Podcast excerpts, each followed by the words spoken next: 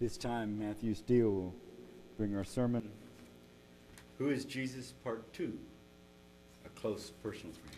Yeah?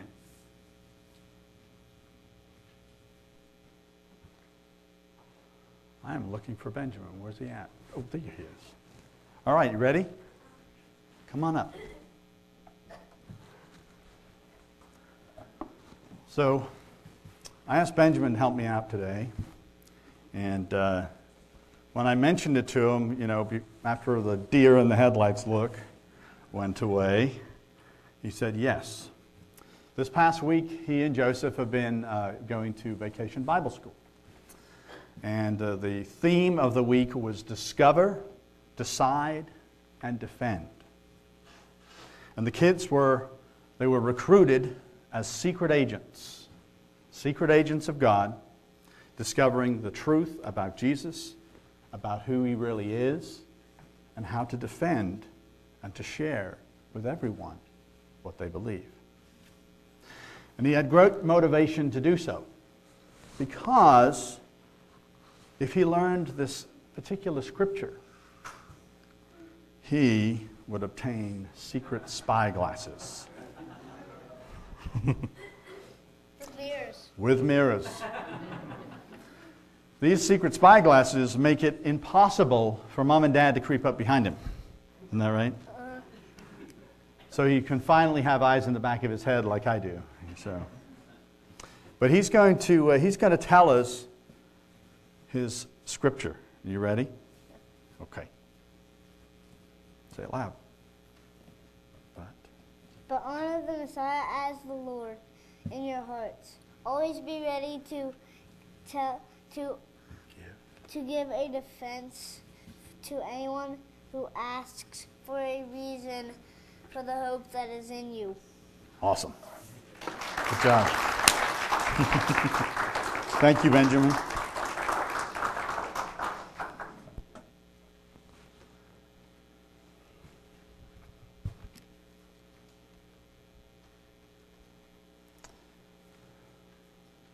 This is a day of friends. It's a day of friends for me because of the message that I've been given to bring today. But it's also a day, as we've already heard, of absent friends. Friends that have recently moved on, are sleeping, preparing, or God is preparing for them a place when we'll see them again. I don't know if you realize, but today I was also not supposed to be here at this time because Ray Kerr was supposed to be giving the message today. And I wish he was here to do that. I debated about mentioning this, but I just thought I would share with you, and some of you have already heard this before, but just after the Super Sabbath weekend, Ray sent an email. We were emailing back and forth, and some, some folks had thanked the worship team for the music, and I was sharing that with the team. And Ray responded to that with an email that I will always keep. He said, "Matt, we are called to do good works, not under a bushel, but so men can see. Whatsoever we do, do it with all of our might, to edify, admonish, encourage. It has been an honor helping in your effort." God gets the glory. Live long and prosper.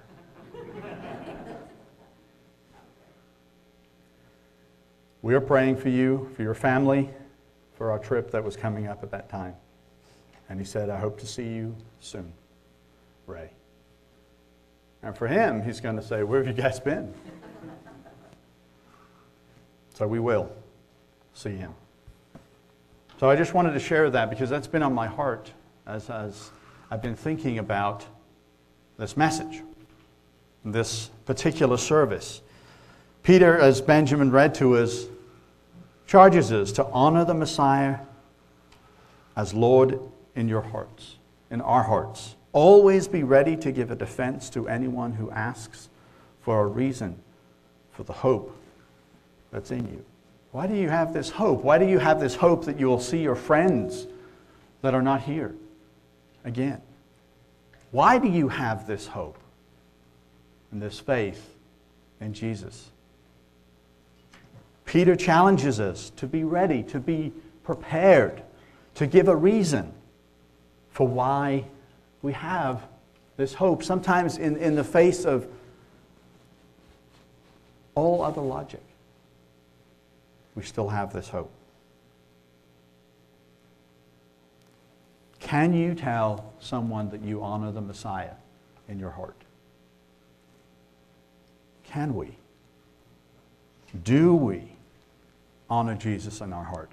Can we explain how this translates into hope? Can we share that? Do we have the tools? Do we have the words? Do we have the information about Jesus so that we can share this hope? Can we defend the hope that we have? Peter says we need to be ready. We need to be ready. And the assumption is that if we need to be ready, it's because there will be a test, right? That we need to prepare for a time and a place. And we've all experienced that in our Christian walk. But we can't sit on, sit on our laurels. We have to continue to be able to give a defense.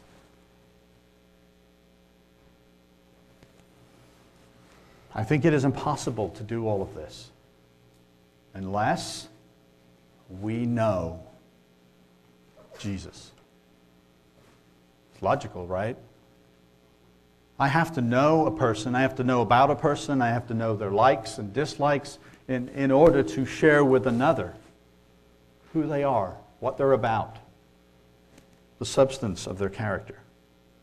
We must look deeper. We must learn of Him and continue to learn of Him so that we can defend Him, defend our belief in Him. Of course, we don't have to be scholars. We don't have to have a degree in theology. We don't have to be spiritual giants.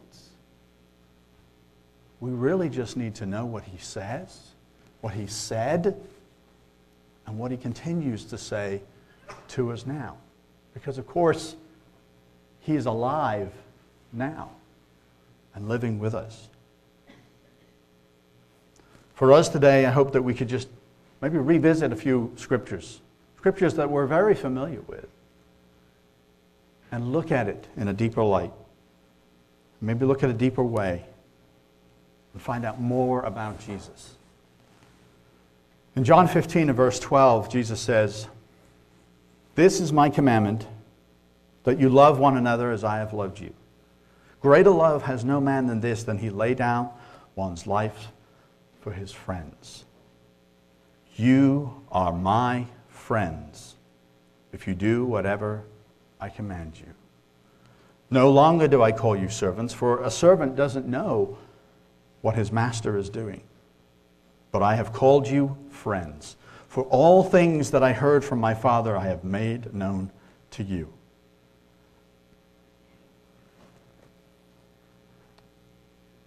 We're familiar with this passage. We, we remember it every year. We read this passage every year at Passover time. But it's an incredible passage. If you stop and consider the ramifications of what Jesus is saying to these disciples. Because He opened the door to a new type of relationship. A new type of relationship, at least as far as they were concerned. If you remember, in my last message titled, "Who is Jesus?", we talked about the great I am. We talked about Jesus being that great I am. Before Abraham was, He said, "I am." So thinking about that, that He was and always was and always will be that self-existent one, the all-powerful God of Abraham, Isaac, and Jacob. Yes, He is that great I am. And yet, here in the most intimate of settings, with His closest friends gathered around, at, at the most critical time in His human life, He changes the relationship. He builds a new type of relationship. He called each and every one of those men his friends. This is important on many levels. Because remember, up until this time in, in, the, in the history of Israel and Judah, God was not a personal God. He was a national God. He dealt with the, the, the people as a nation. And very rarely, there are instances, but if you look at the history, you will see very rarely that he deal personally, one-on-one, as a personal friend. He was the Yahweh, the Elohim, the national God. And he was the God of the Israelites. If the king sinned, who paid the price? Remember? Everybody. Right? And you know, sometimes it seems unfair. But even if it wasn't the king, if it was just some of the people over here hiding some stuff in their tent, who paid the price? Everybody. God was dealing with them as a nation, as a collective, together. To illustrate that, I want us to just go back to a very familiar story when David ruled in Israel. In First Chronicles chapter twenty-one and verse one. It says, "Now Satan stood up against Israel and moved David to number Israel. So David said to Joab and to the leaders of the people, 'Go, number Israel from Beersheba to Dan and bring the number of them to me that I may know it.' And Joab answered and said, 'May the Lord make his people a hundred times more than they are.'" Why do you need to do this? You don't need to count the people. The Lord can make these people one hundred times more powerful than their current numbers. Why do you do this? He didn't, Joab didn't want to follow this instruction. He knew that God had said, "Do not number the people." "But my Lord King, are they not all my Lord's servants? Why does the Lord require this thing? Why should he be a cause of guilt in Israel?" Nevertheless, the king's word prevailed against Joab. Therefore Joab departed and went through all Israel and came to Jerusalem. And then Joab gave the sum of the number of the people to David. And all Israel had one million one hundred thousand men who drew the sword. And Judah had four hundred seventy thousand men who drew the sword. But he did not count Levi and Benjamin among them, for the king's word was abominable to Joab. Joab was still resisting. He was kind of following his, his, his orders, but I'm just going to leave these guys out. Maybe it'll make it better. But he didn't want to do it. He didn't want to follow the command of the king, and he knew better. He said so. He should have respectfully declined, right? Well, maybe it would have cost him his life. Maybe. Who knows? He might have persuaded David. And the other leaders too, by their obstinance, saying, "We're not doing it. If you want to do it, get on a donkey and go do it yourself." But they didn't. It says, "And God was displeased with this thing. Therefore he struck Israel. So David said to God, 'I have sinned greatly, because I have done this thing. But now I pray, take away the iniquity of your servant, for I have done very foolishly.' Then the Lord spoke to Gad, David's seer, saying, 'Go and tell David, saying, Thus says the Lord, I offer you three things. Cho- choose one of them for yourself, that it may be, and may do it, that I may do it, rather, to you.'" And it wasn't really to him either. So God came to David and said, "All right, here's your choices. Choose for yourself either three years of famine or three months to be defeated by your foes with the sword of your enemies taking over you, or else three days, the sword of the Lord and the plague in the land, with the angel of the Lord destroying throughout all the territory of Israel.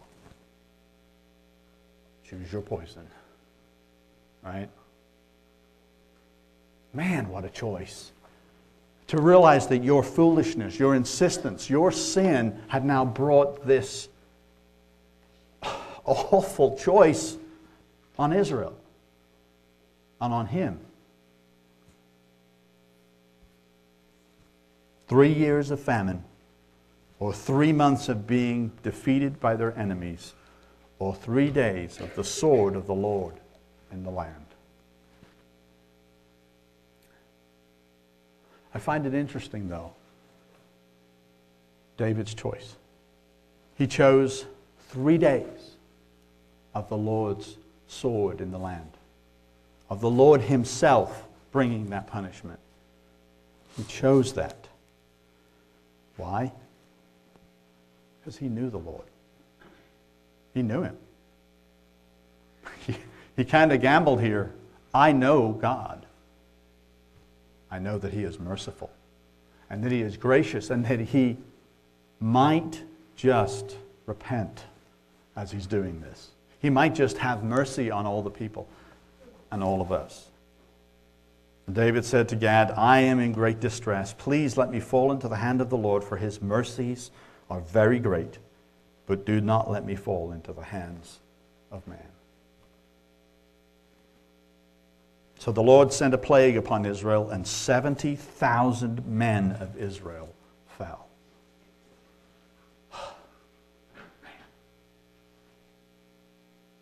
God sent an angel to Jerusalem to destroy it. He was going to destroy the capital.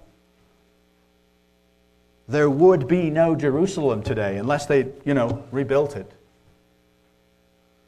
if his destroyer hadn't stopped. As he was destroying, the Lord looked and relented of the disaster. He was merciful. He was gracious. And David gambled right, didn't he? He knew the way God was and who God was. And said to the angel who was destroying, it is enough, now restrain your hand. And the angel of the Lord stood by the threshing floor of Ornan, the Jebusite. And David lifted his eyes and saw the angel of the Lord standing between the earth and heaven, having his hand drawn, having in his hand a drawn sword stretched out over Jerusalem. And so David and the elders, clothed in sackcloth, fell on their faces. And David said to God, was it not I who commanded the people to be numbered? I am the one who has sinned and done this evil.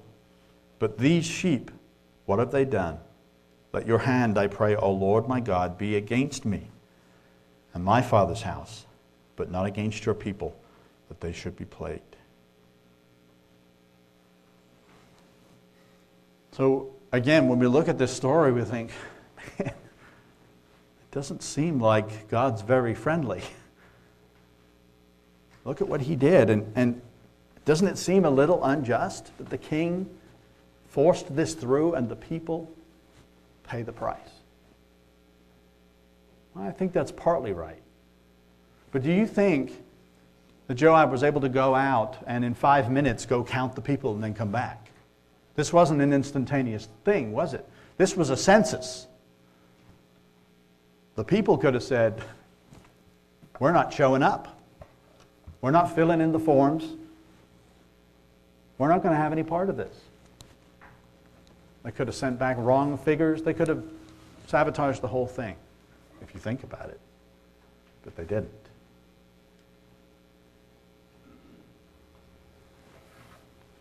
Remember, I think perhaps this goes back to what Israel asked for in the beginning. I think we talked about this maybe last week. They asked for a king to rule over them instead of God. They wanted this separation. They wanted this distance from God. They didn't want to know God. And so, put a little barrier there. And were prepared to follow the king instead of following God. They chose this. They chose to fall under the leadership of man. They chose something other than being a friend of God. And on top of that, as always happens between God and man, they sinned. They all knew that this was against God's commandment, and yet they sinned. As Isaiah says in Isaiah fifty-nine and verse one, "Behold, the Lord's hand is not shortened, that it cannot save, nor his ear heavy, that it cannot hear. But your iniquities have separated you from your God, and your sins have hidden his face from you, so that he will not hear." It is possible, isn't it, to be cut off from a friend. To have a friend and then lose that friend because of how we deal with one another. This was so often the case with Israel and Judah. Who read the history of Israel, as I mentioned before, and of Judah, it becomes apparent that God was dealing with these people collectively. They distanced themselves, he distanced himself. This is just one example. God became over time a national God, dealing with people in a remote way.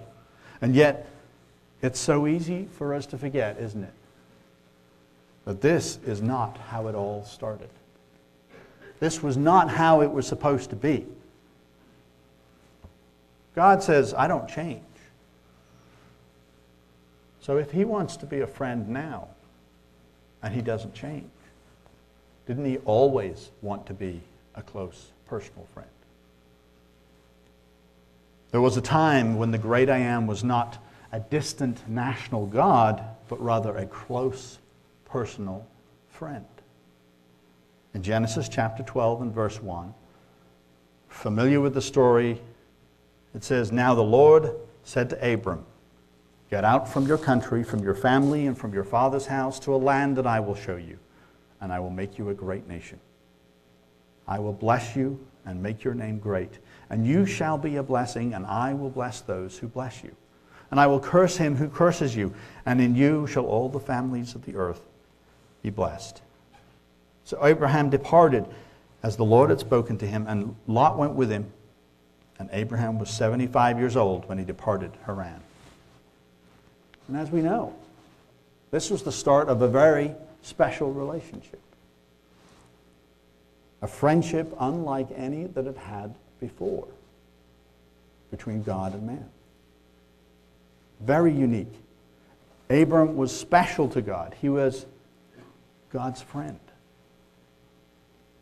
It started back in Haran, and it would lead Abraham to change his name from Abram to Abraham, and to endure hardships, to endure or to receive blessings, and to trust the relationship and the friendship with God. So much so that, as we remember, he was willing to do whatever his friend asked him to do, including sacrifice his own son. Are we friends of God to that level? I'm not sure I am. That's hard, as we've talked about before. That is such a hard thing. But Abraham loved his friend, and his friend loved him. The Almighty God was a friend. The God that we know as Isaac, the God of Isaac and Jacob, this all-powerful being was a friend to Abraham.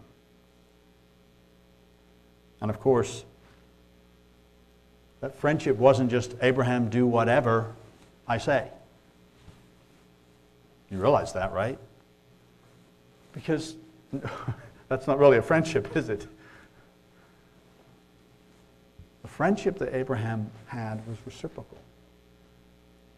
Such was their relationship that Abraham could ask things that no one else on earth could ask for and get away with it. Of course, I'm referring to the incident, small little incident that happened in Genesis chapter eighteen. In Genesis chapter eighteen, we find Abraham finishing a meal with three men, one of them being God, the great I Am himself, he'd come for dinner. How would you like that? You know, your spouse comes home and say, I bumped into God on the in the neighborhood, and uh, he's coming for dinner. You've got about five minutes. But that's what happened. He knew him. He saw him from a distance. He knew who this was. He was his friend. God was his friend. God's friendship and love for Abraham was evident. In verse sixteen, have they finished their, their morsel of food? The men rose from there and looked toward Sodom. And Abraham went with them to send them on their way. He's walking along with them. And the Lord said, shall I hide from Abraham what I am doing? Since Abraham shall surely become a great and mighty nation. And all the nations of the earth shall be blessed by him. For I have known him in order that he may command his children and his household after him, that they keep the way of the Lord, to do righteousness and justice, that the Lord may bring to Abraham what he has spoken to him. It's an easy to overlook phrase, I think, this, for I have known him. I have known him. But the word known here, it, it has a lot of meanings. But in its context, it implies an understanding of his character. That God knew him. That he knew the kind of person he was. He knew the, the morals that he had. He knew that faced with certain situations, how he would react. Whether they be good or whether they be bad. He was known by God. And for a specific purpose, right? Well, in order to learn about Abraham, he would have become intimate friends. They would have to share some experiences together. They'd have to talk together. To share a life together. Just like we do. After all, he was going to be the father of the faithful. God needed to know this guy was the right guy. So God chose to tell him what he was about to do.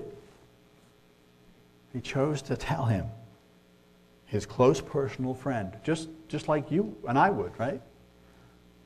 Ron, I'm going over to Oklahoma City, and uh, I had a report of them, and I'm going to see if I can nuke them. Okay. That would have been Ron's response. No matter how many text messages or how long the message is, or the email, in fact, Ron just says, okay. But I'm going to share a big thing that I'm going to do. I'm going to share with my friends something that I've got to take care of, whether it be good or whether it be bad. Because friends share with one another. The Lord said, because of the outcry against Sodom and Gomorrah is great, and because of their sin is very grave, I will go down now and see whether they have done altogether according to the outcry against it that has come to me. And if not, I will know. And then the men turned away from there and went toward Sodom. And Abraham stood still before the Lord, and Abraham came near and said, Um... would you destroy the righteous with the wicked? Who do you think you are? Don't question me, Ron. I know what's going on in Oklahoma City. You have no idea. That's not at all what he said, is it? He heard his friend. And his friend was asking him, well, are you going to, are you going to destroy the righteous with the wicked? Okay, well, tell me what you're thinking. Suppose there were fifty righteous within the city. Would you destroy the place and not spare it for fifty righteous? Interesting, he starts with fifty, right? Hmm. Be it far from you to do such a thing as this, to slay the righteous with the wicked, so that the righteous should be as the wicked. Far be it from you. Shall not the judge of all the earth do right? You know, I, I don't know whether this was a test. But even if it was, you have to have a pretty close relationship to be tested in this way. To have the confidence that He's not going to just strike you down for defying His will, for defying what God has purposed to do. So the Lord said, okay, if I find in Sodom fifty righteous within the city, then I will spare all the place for their sakes. And as we know, of course, Abraham whittles this all the way down to ten. And then there's not even ten in the city. There's really just one. And he's a little dodgy too. But he saves him and his daughters. Lot and his daughters tried to save his wife. But Abraham has this relationship. As we know, Abraham was called the friend of God. Such a relationship that he could negotiate God. Question maybe some of his actions. Why are you doing this? This isn't like you. That God should in fact judge all the men and women of this city as individuals. That's almost in there. Because in this negotiation, you realize Abraham brings it down to individual, a few individuals. Would you really, would you really destroy those ten? The relationship that God wants to have is an individual relationship with each and one of us. And the great I Am agrees, as I said, and agrees with this negotiation. Such is the relationship.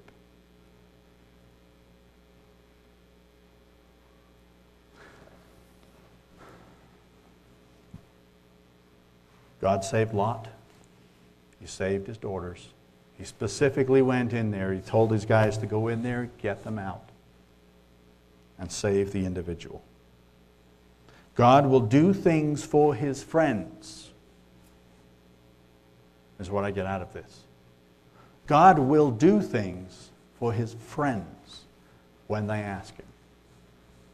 Just like you and I would when our friends ask us for help.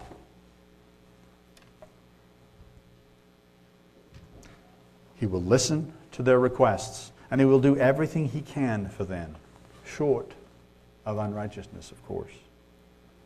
In Isaiah chapter forty-one and verse eight, it says, "But you, Israel, are my servant, Jacob, whom I have chosen, the descendants of Abraham, my friend."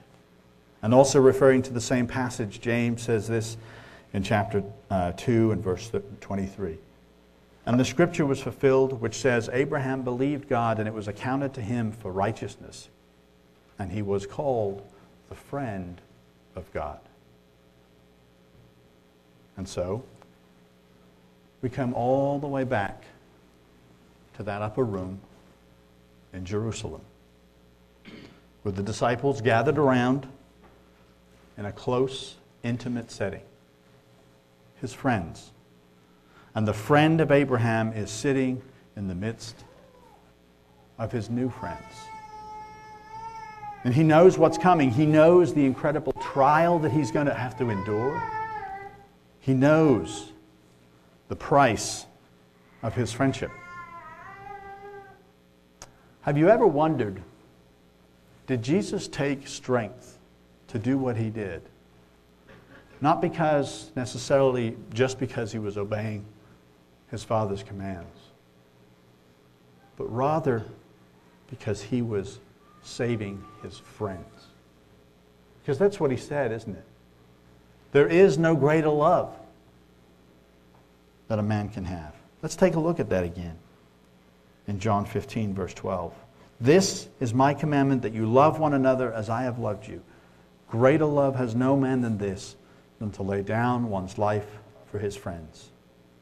You are my friends if you do whatever I command you. No longer do I call you servants, For a servant does not know what his master is doing, but I have called you friends. For all things that I've heard from my Father have made known to you. You did not choose me, but I chose you and appointed you, that you should go and bear fruit, and that your fruit should remain, and that whatever you ask of the Father in my name, he may give you.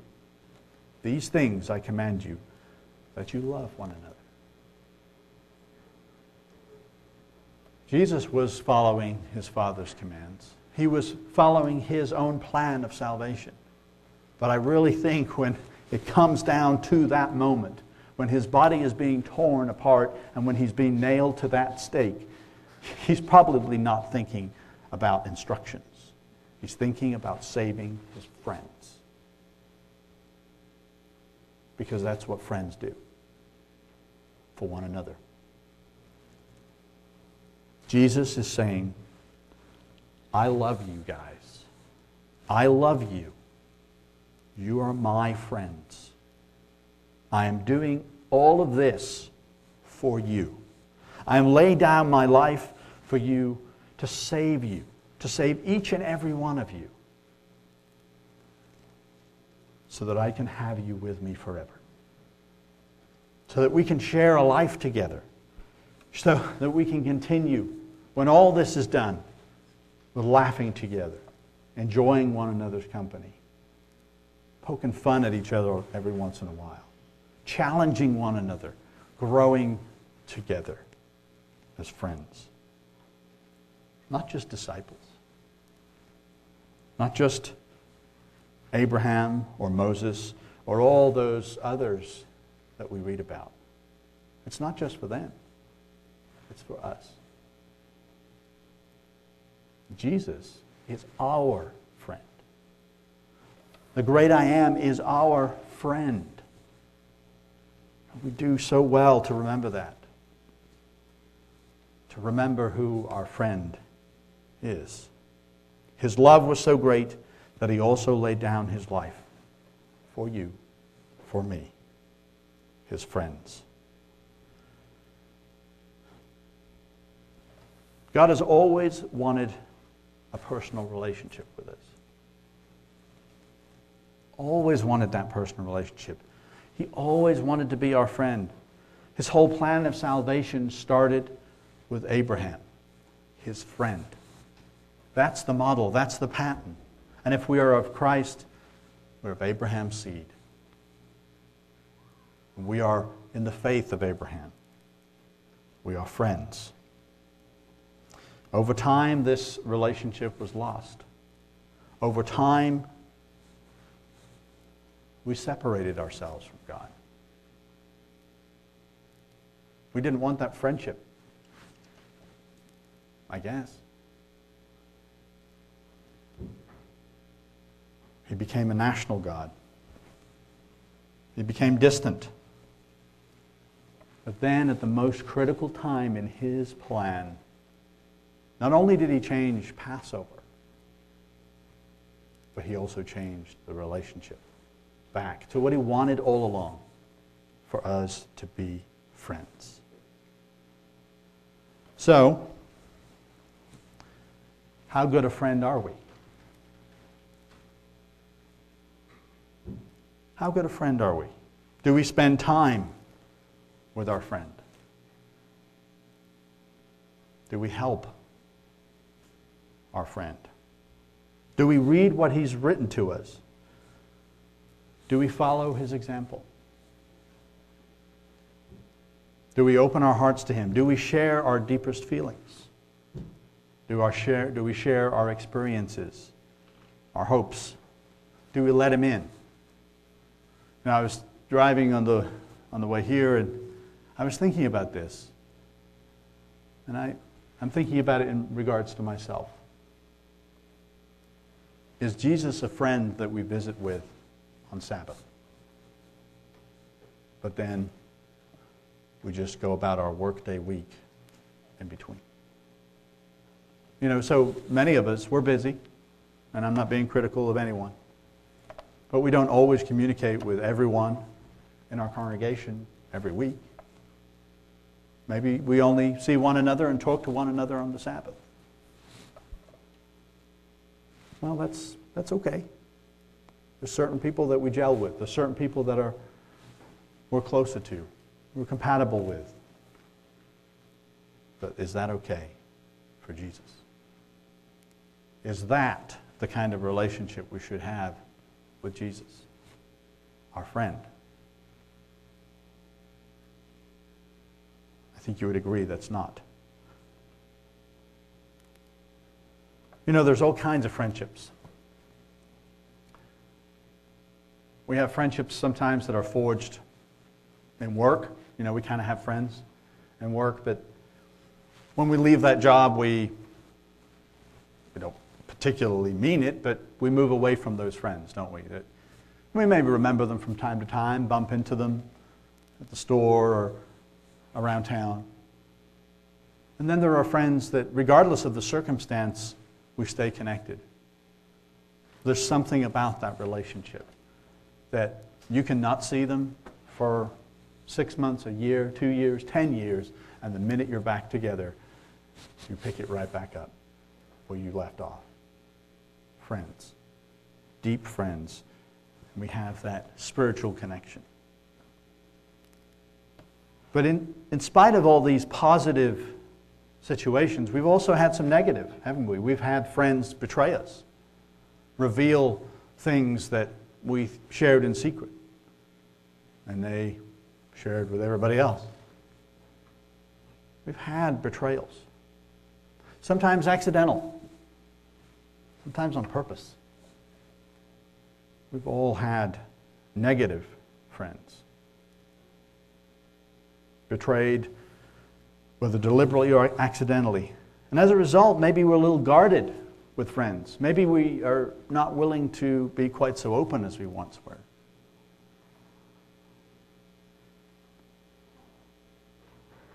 That may be the case with one another, but there is absolutely no reason for us to worry about God, our friend, about Jesus, our friend. We know this. He will never reveal anything to anyone that we have given in confidence to him. He never would do that. His relationship with us is precious to him. He wants a personal relationship that we can share together. One who never betrays us, who will never take this intimate knowledge and turn it against us, will never criticize us in a hurtful way. He will never forget us. You know, he calls us a lot. He sends us lots of emails. Do you get emails? Spiritual emails. God's word. His communication with us in prayer. He reaches out to us. He wants friendship with us.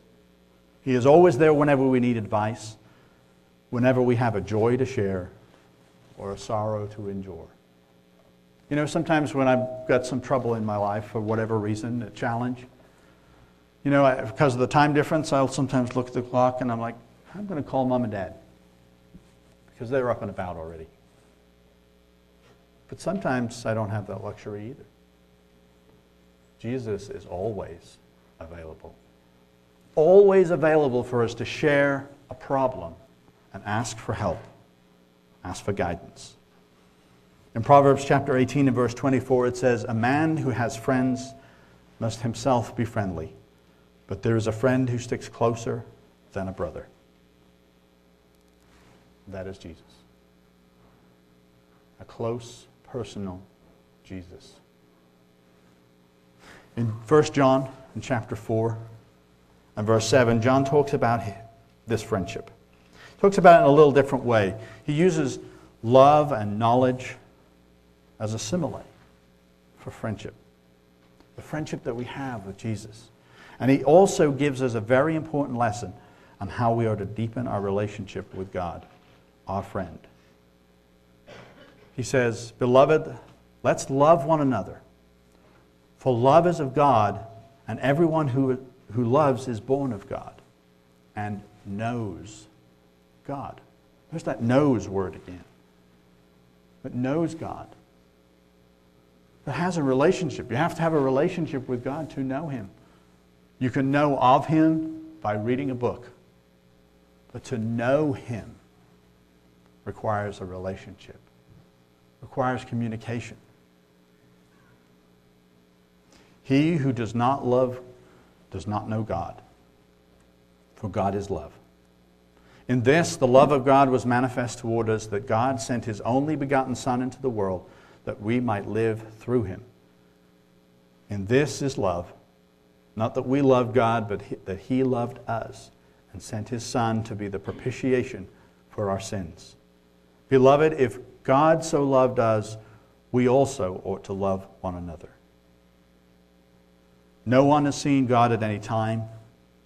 If we love one another, God abides in us, and His love has been perfected in us. By this we know that we abide in Him and He in us, because He has given us of His Spirit. You know, we don't physically see Him. We wish we did. We're, we're corporeal beings. We, we like to see our friends. So it's a little bit of a challenge that we don't see Him, at least with our eyes. At least not that you guys have told me about, if anybody wants to share. But still, we see Him with our spiritual mind, with our spiritual eyes. We see Him in the world that He's created. We see Him in one another in so many different ways. You know, there aren't many friends. In fact, I'm going to go out on a limb and guess that you do not have any friends that have shared their spirit with you. Right? I mean, if they are, I imagine they've got a glassy look because they're not home. But God has shared His Spirit with us.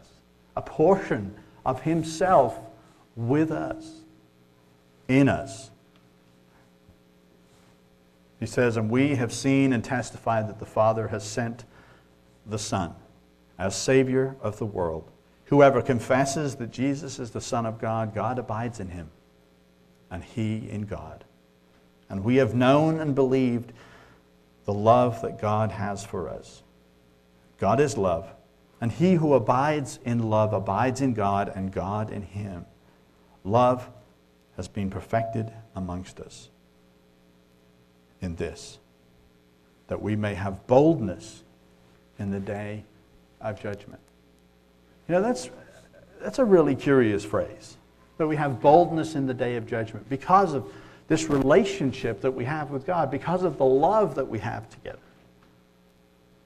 We can have boldness. Now, I don't necessarily understand everything that that means, but it's kind of interesting that it ties back to Abraham. Because on the day of judgment for Sodom and Gomorrah, he had boldness to enter into some negotiation here, to save the righteous, if possible. And he was able to affect the will of God because of that friendship, because of that relationship. So we can have boldness with the great I Am, our friend, on behalf of a brother that's in need, on behalf of families that are hurting today, right now, that we know and that we love. We can have boldness to ask for God's help, to ask for His intervention, to ask a friend for a favor. That's what Jesus said. Whatever you ask of the Father in my name, He'll do it. He will do it. And of course, we don't ask for our friends. We don't ask our friends, Ron, would you give me a million dollars, please? I know you got it. Okay. We don't ask inappropriately, but we ask according to His will, because we know His will, because He shared it with us, because we're His friends. So we can have boldness in the day of judgment. Because, he continues, as He is, so are we. in this world. There is no fear in love, but perfect love casts out fear, because fear involves torment. But he who fears has not been made perfect in love. We love him because he first loved us. It's a beautiful passage. There is no fear in love, is there? And the love that we have with our deepest, truest friend is completely free from fear. We've been made perfect in love. God's love is working in us. And with Jesus, there is no fear. We don't have to worry about what he thinks about us, because he loves us. We share that friendship. Guys, we can let down this macho thing that we've got going on with Jesus. We can just be the little boy that I know you all are inside. And we can just lean on his chest, just like John himself did. Completely open, vulnerable to our closest, deepest friend. Ladies, this is the man that you've been looking for all your life. He will never leave you insecure. He will never leave you in doubt. He will always love you. He will always listen to every word you say. He will always be there for you. We can completely trust him, and spiritually and physically. This is the man that we can all rest in, have our hopes in. He will never leave us. He will never forsake us. And he is so very near because he's in us. I think he has made inside of us a shape that can only be filled by him. Can only be filled by this friend, by himself. And so many people in this world try and fill that hole with all kinds of friendships and idols, idolizing other people and the ideas of other people. We cannot find this kind of friendship in our spouse or in others, no matter how close the relationship is. It is a very specific friendship that we've been made for. But it's not easy. We are his friends. He laid down his life for us. All he asks in return is that we lay down our lives for him. It's not much, is it? But the reward will be eternal.